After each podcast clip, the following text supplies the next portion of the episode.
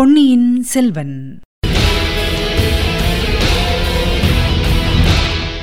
வணக்கம். நீங்கள் கேட்டுக்கொண்டிருப்பது தமிழ் ஓசையம். தமிழ் ஓசையமில் இனி நீங்கள் கேட்கலாம் பொன்னியின் செல்வன். வழங்குபவர் உங்கள் அன்பின் முனைவர் ரத்னமாலா புரூஸ். பொன்னியின் செல்வன் பாகம் நான்கு, மணிமகுடம், அத்தியாயம் இருபத்து மூன்று, ஊமையும் பேசுமோ. அனிருத்தர் சற்று நேரம் பூங்குழலியை உற்று பார்த்து கொண்டிருந்துவிட்டு அவளை கொண்டு வந்த தாதிமார்களை அருகில் அழைத்தார். அவர்களிடம் மெல்லிய குரலில் ஏதோ கேட்டார். அவர்கள் மறுமொழி சொன்ன பிறகு அந்த அறையை விட்டு அப்பால் போகச் செய்தார். ஆழ்வார்க்கடியானை பார்த்து, திருமலை, ஏதோ தவறு நேர்ந்திருப்பதாக தோன்றுகிறது என்றார். ஆமையா, அப்படித்தான் எனக்கும் தோன்றுகிறது. இவள் இளம்பெண், சுமார் இருபது பிராயந்தான் இருக்கலாம். அவ்வளவு கூட இராது. நான் எதிர்பார்த்து கொண்டிருந்த மாதரசிக்கு பிராயம் நாற்பது இருக்க வேண்டும். அதற்கு மேலேயும் இருக்கும். ஆம் ஆம், நீ இலங்கை தீவில் மந்தாகினி தேவியை பார்த்திருக்கிறாயல்லவா?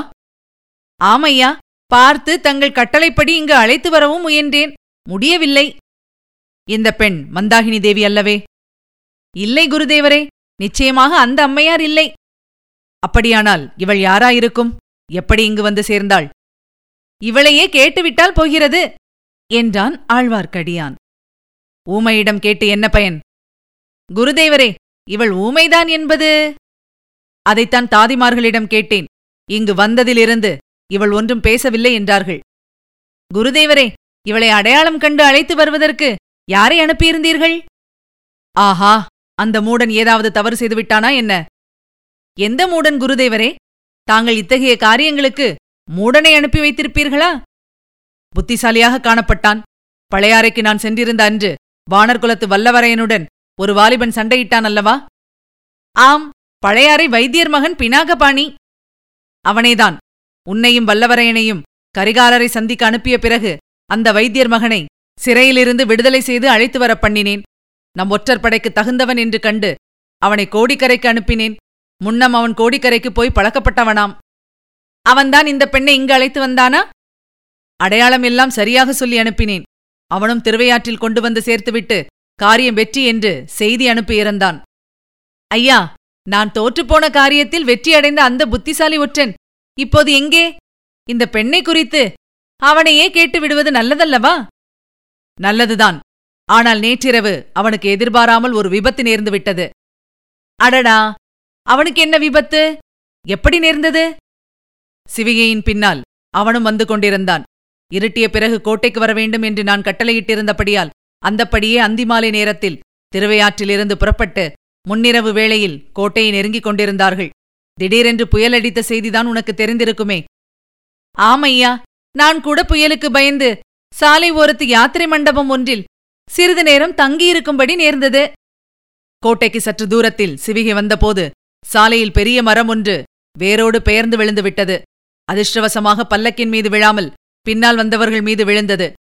வைத்தியர் மகன் பினாகபாணி விழுந்த மரத்தடியில் அகப்பட்டுக் கொண்டான்.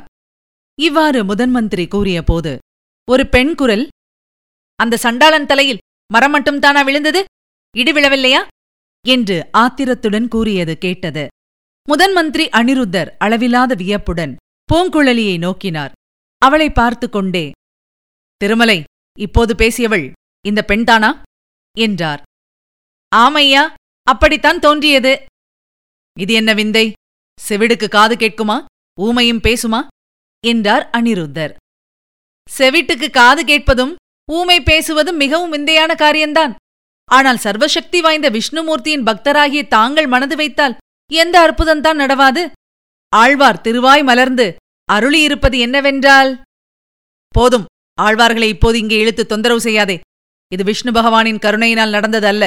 ஏதோ தவறு நடந்திருக்கிறது. இந்த பெண் நம்மை ஏமாற்றியிருக்கிறாள். இவள் யார்? இவளுடைய நோக்கம் என்ன?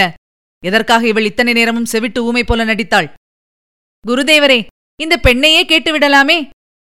அப்பனே, உன் முகத்தில் தவழும் புன்னகையை பார்த்தால் உனக்கு ஒருவேளை தெரிந்திருக்கக்கூடுமோ என்று தோன்றுகிறது. சரி, இவளையே கேட்டுவிடுகிறேன். பெண்ணே, நீ செவிடு இல்லையா? நான் பேசுவது உனக்கு காது கேட்கிறதா? ஐயா, நான் செவிடா இருக்கக்கூடாதா என்று சில சமயம் விரும்பியதுண்டு. ஆனால் எனக்கு காது கேட்பது பற்றி இப்போது சந்தோஷப்படுகிறேன். அந்த சண்டாளன் வைத்தியர் மகன் தலையில் மரம் ஒடிந்து விழுந்த செய்தியை கேட்டேன் அல்லவா? சுவாமி, அவன் செத்து ஒளிந்தானா என்றாள் பூங்குழலி. ஆஹா, உனக்கு காது கேட்கிறது, பேசவும் பேசுகிறாய், நீ ஊமையல்ல என்றார் அனிருத்தர். நிச்சயமாய் இந்த பெண் ஊமையில்லை என்றான் சீடன். ஆஹா, நான் ஊமையில்லை என்பதை கண்டுபிடித்து விட்டீர்களே. சோழ சாம்ராஜ்யத்திலேயே மிக்க அறிவாளி முதன் மந்திரி அனிருத்த பிரம்மராயர் என்று நான் கேள்விப்பட்டது சரிதான் என்றாள் பூங்குழலி. பெண்ணே, என்னை பரிகாசமா செய்கிறாய்? ஜாகிரதை, நீ ஊமையில்லாவிட்டால் நேற்று இரவு இங்கு வந்ததிலிருந்து பேசாமலிருந்தது ஏன்? ஊமை போல் நடித்தது ஏன்? உண்மையை சொல்லு என்று கேட்டார் முதன் மந்திரி அனிருத்த பிரம்மராயர். ஐயா, நேற்றிரவு இங்கு நான் வந்து சேரும் வரையில் பேசத் தெரிந்தவளாக இருந்தேன். என்னை வாயாடி என்று கூட சொல்வதுண்டு.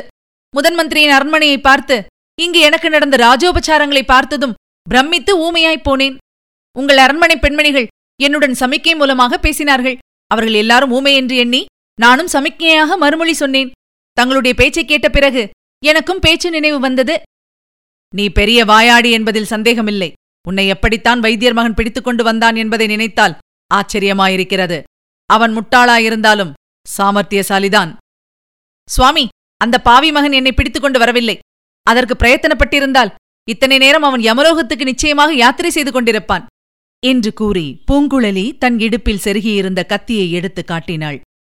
பெண்ணே, உனக்கு புண்ணியமாய் போகட்டும். கத்தியை இடுப்பிலே செருகிக்கொள். அவன் பேரில் உனக்கு ஏன் இத்தனை கோபம்? அவன்தான் உன்னை பிடித்து வரவில்லை என்கிறாயே. என்னை அவன் பிடித்துக்கொண்டு வரவில்லை. ஆனால் என்னை அவன் ஆட்கள் படகிலே சேர்த்து கட்டி போட்டுவிட்டு வந்தார்கள். என் அண்ணியை மரத்திலே சேர்த்து கட்டிவிட்டார்கள். இத்தனைக்கும் அந்த சண்டாள வைத்தியர் மகன் தனக்கு இதில் ஒரு சம்பந்தமும் இல்லை என்று என்னிடம் சொன்னான். அந்த வரையில் அவன் புத்திசாலிதான். நான் சொன்னபடியே அவன் நடந்து கொண்டிருக்கிறான். ஐயா முதன்மந்திரியே, அந்த தூர்த்தனை அனுப்பியது தாங்கள்தானா?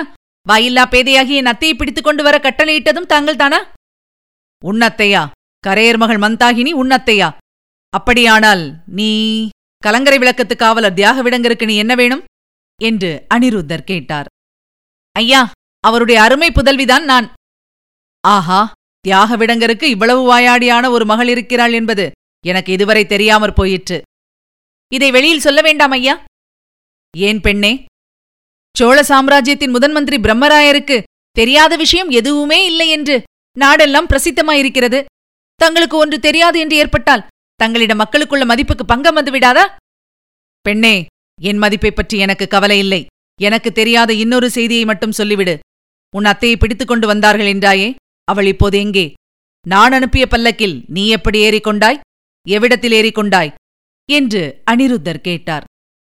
ஐயா, வாயில்லாத ஊமையாகிய என் அத்தையை தாங்கள் இதற்காக கைப்பற்றிக் கொண்டு வர ஆட்களை அனுப்பினீர்கள். மகளே, அதை உன்னிடம் சொல்வதற்கில்லை. அது பெரிய ராஜாங்க சம்பந்தமான விஷயம்.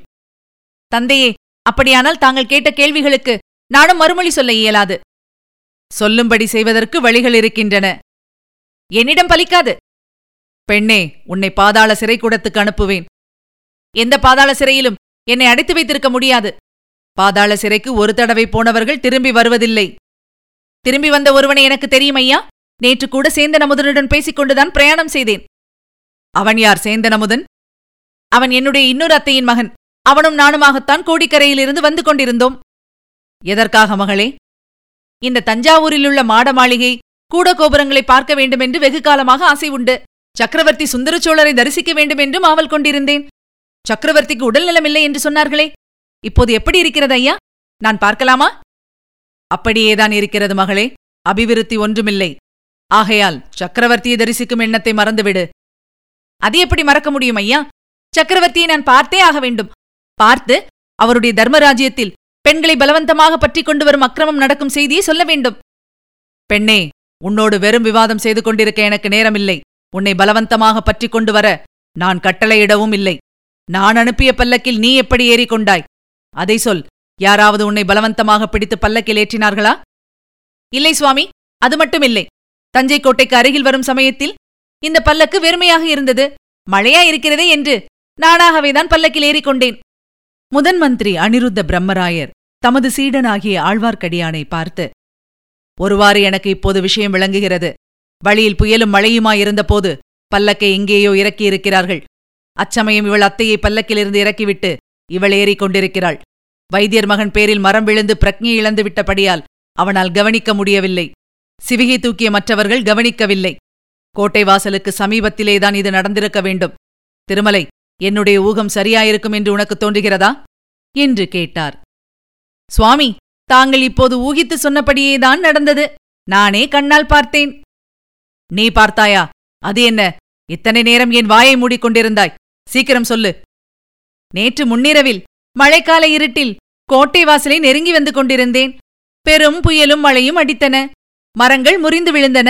சாலையோரத்து யாத்ரீகர் மண்டபம் ஒன்றில் சிறிது நேரம் தங்கியிருக்கலாம் என்று சென்றேன். அங்கே நான் ஒதுங்கிய சிறிது நேரத்துக்கெல்லாம் இந்த பெண்ணும் இன்னொரு வாலிபனும் வந்தார்கள். இவள் தன் அத்தை மகன் என்று சொன்னாலே அவனாக இருக்கலாம். மின்னல் வெளிச்சத்தில் அவன் கழுத்தில் ருத்ராட்சம் கட்டியிருப்பதை பார்த்தேன். பிஞ்சிலே பழுத்த சைவன் என்று தெரிந்து கொண்டு அவனிடம் வைஷ்ணவத்தின் பெருமையை சொல்லலாம், சற்று பொழுதுபோகும் என்று எண்ணினேன்.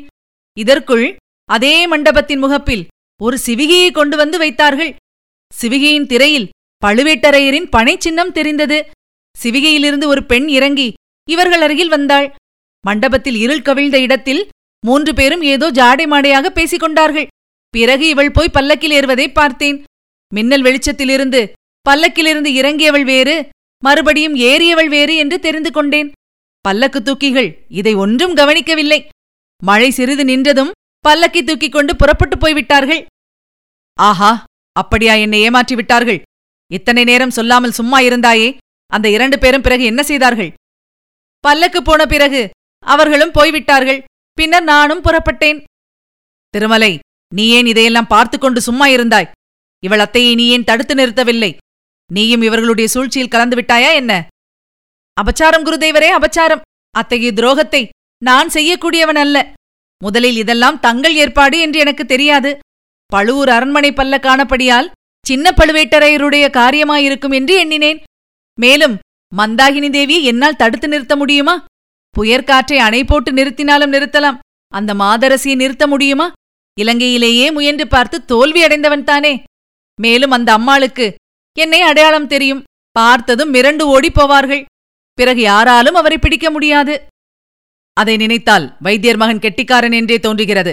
இத்தனை தூரம் அழைத்துக் கொண்டு வந்துவிட்டான் அல்லவா? குருதேவரே, இந்த விஷயத்தில் தங்கள் ஊகம் சரியல்லவென்று தோன்றுகிறது. மந்தாகினி தேவி தாமே விரும்பித்தான் வந்திருக்க வேண்டும். தஞ்சையை நெருங்கியதும் அவருடைய மனம் மாறியிருக்க வேண்டும். இருக்கலாம், இருக்கலாம். ஆனாலும் இதற்குள் அதிக தூரம் அந்த கரையர் மகள் போயிருக்க முடியாது. இரவெல்லாம் காற்றும் மழையுமாக இருந்ததல்லவா? சமீபத்திலேதான் எங்கேயாவது இருக்க வேண்டும். திருமலை, எப்படியாவது அவளை பிடித்தாக வேண்டும். ஒருவேளை இந்த பெண்ணுக்கு அவள் தங்குமிடம் தெரிந்திருக்கலாம். மகளே, உன் பெயர் என்ன? பூங்குழலி ஐயா. ஆஹா, அழகான பெயர். பெயர் வைப்பதில் தியாகவிடங்கரின் சாமர்த்தியத்துக்கு இணையே கிடையாது. பூங்குழலி, உன் அத்தை எங்கே தங்கியிருப்பாள் என்று உனக்கு தெரிந்திருக்கும். தெரிந்தால் சொல்லு. அவளுக்கு ஒன்றும் கெடுதல் நேராது. பூங்குழலி சிறிது யோசித்துவிட்டு, சுவாமி, என் அத்தை இப்போது இருக்கக்கூடிய இடம் எனக்கு தெரியும். அவளை எதற்காக தாங்கள் பிடித்துக் கொண்டு வர செய்தீர்கள் என்று சொன்னால் நானும் அவள் இருக்கும் இடத்தை சொல்லலாம். பூங்குழலி, அது பெரிய ராஜாங்க விஷயம். அரண்மனையைப் பற்றிய ரகசியம் உன்னிடம் சொல்ல முடியாது. நானும் சொல்ல முடியாது. இந்த பெண்ணுடன் பேசி சாத்தியப்படாது. ஐயா, ஒரு நிபந்தனையை நிறைவேற்றுவதாயிருந்தால். ஆஹா, எனக்கு இந்த பெண் நிபந்தனை போடுகிறாளாம். அது என்ன? என் அத்தையை தஞ்சாவூர் சிம்மாசனத்தில் ஏற்றி வைத்து மணிமகுடம் சூட்டுவதாயிருந்தால் அவளை நானே அழைத்து வருகிறேன். திருமலை, இந்த பெண்ணுக்கு பைத்தியம் பிடித்திருக்கிறது. அதை இப்போதுதானா கண்டீர்கள் குருதேவரே? இவளை ஒன்றும் கேட்கவே வேண்டாம். இவள் அத்தை இருக்குமிடம் எனக்கு தெரியும். இவள் அத்தை மகன் சேந்தன் அமுதன் கோட்டைக்கு சற்று தூரத்தில் பூந்தோட்டத்தில் இருக்கிறான். அவனும் அவனது அன்னையும் தளிக்குளத்தார் கோயிலுக்கு புஷ்ப கைங்கரியம் செய்கிறவர்கள். அங்கேதான் தாங்கள் தேடும் பெண்மணி இருக்கிறாள். என்னுடன் சில ஆட்களை அனுப்பினால் அழைத்து வருகிறேன் என்றான் ஆழ்வார்க்கடியான். பூங்குழலி திருமலையை எரித்து விடுகிறவள் போல பார்த்துவிட்டு, அப்படி ஏதாவது செய்தால் நான் இப்போதே சக்கரவர்த்தியின் அரண்மனை முன்னால் சென்று முறையிடுவேன். நீங்கள் செய்யும் அக்கிரமம் ஊரெல்லாம் அறியும்படி செய்வேன் என்றாள். திருமலை, இவளை பாதாள சிறைக்கு அனுப்பி வைக்க வேண்டியதுதான். வேறு வழியில்லை என்றார் அனிருத்த பிரம்மராயர். என் அருகில் யாராவது வந்தால் கொன்று விடுவேன் என்று பூங்குழலி மடியில் செருகி வைத்திருந்த கத்தியை எடுத்து காட்டினாள். ஐயா, இந்த பெண்ணை பாதாள சிறைக்கு அனுப்ப வேண்டியதில்லை. அதற்கு பதிலாக இளைய பிராட்டி குந்தவை தேவியின் மாளிகைக்கு அனுப்பி வைக்கலாம். இளைய பிராட்டி இப்போது இங்கேதானே இருக்கிறார். அவர் இந்த பெண்ணின் பைத்தியத்தை தெளிய வைப்பார். இளைய பிராட்டிக்கும் இந்த பெண்ணினால் ஆக வேண்டிய காரியம் ஏதேனும் இருக்கலாம் என்றான் ஆழ்வார்க்கடியான். எதனால் சொல்லுகிறாய்? இளைய பிராட்டிக்கு இந்த பெண்ணின் மூலமாக என்ன காரியமாக வேண்டியிருக்கப் போகிறது? குருதேவரே, தங்களுக்கு தெரியாதா? நேற்று மாலை இங்கு அடித்த புயல் சோழ நாட்டு கடற்கரை ஓரமாக அத்தாகதம் செய்துவிட்டிருக்கிறதாம். தங்கள் அரண்மனை வாசலில் நாலாபுறமிருந்தும் தூதர்கள் வந்து காத்திருக்கிறார்களாம். ஆம் ஆம், அவர்களையெல்லாம் நான் இப்போது பார்க்க வேண்டும். அதற்குள் இந்த பெண்ணிடம் பேச்சு கொடுத்ததில் வெகுநேரம் வீணாகிவிட்டது. இவள் ஊமையாகவே பிறந்திருந்தால் எவ்வளவோ நன்றாயிருந்திருக்கும். கேள்வி முறையில்லாமல் கொடுமை செய்யலாம் அல்லவா என்று முணுமுணுத்தாள் பூங்குழலி. நாகைப்பட்டினத்துக்கு பெரிய ஆபத்து என்று கேள்விப்படுகிறேன். கடல் பொங்கி வந்து நகரையே மூழ்கடித்து விட்டதாக சொல்கிறார்கள். இந்த வார்த்தைகளை கேட்டு முதன் மந்திரி அனிருத்தர் பூங்குழலி இருவருமே திடுக்கிட்டார்கள். அதை பற்றி தங்களிடம் விசாரிப்பதற்கு இளைய பிராட்டியே இங்கே வந்தாலும் வரக்கூடும் என்று முடித்தான் ஆழ்வார்க்கடியான். அவன் சொல்லி வாய் மூடுவதற்குள்ளே அரண்மனை வாசலில் ஜெயகோஷத் தொனிகள் கேட்டன. திருமலை, நீ எப்போது ஞான திருஷ்டி பெற்றாய்? இளைய பிராட்டிதான் வருகிறார் போலிருக்கிறது என்று சொல்லிக் கொண்டு அனிருத்தர் எழுந்து வாசலை நோக்கி நடந்தார். அதற்குள் அதே வாசல் வழியாக குந்தவை தேவியும் வானத்தியும் உள்ளே பிரவேசித்தார்கள். பூங்குழலி அங்கே நின்று கொண்டிருப்பதை பார்த்ததும் இளைய பிராட்டியின் திருமுகத்தில் குடிகொண்டிருந்த கவலைக்குறி மறைந்து வியப்பும் உவகையும் ஒருங்கே பிரதிபலித்தன. இதுவரை நீங்கள் கேட்டது பொன்னியின் செல்வன். வழங்கியவர் உங்கள் அன்பின் முனைவர் ரத்னமாலா புரூஸ். மீண்டும் அடுத்த அத்தியாயத்தில் சந்திக்கலாம். இணைந்திருங்கள், மகிழ்ந்திருங்கள்.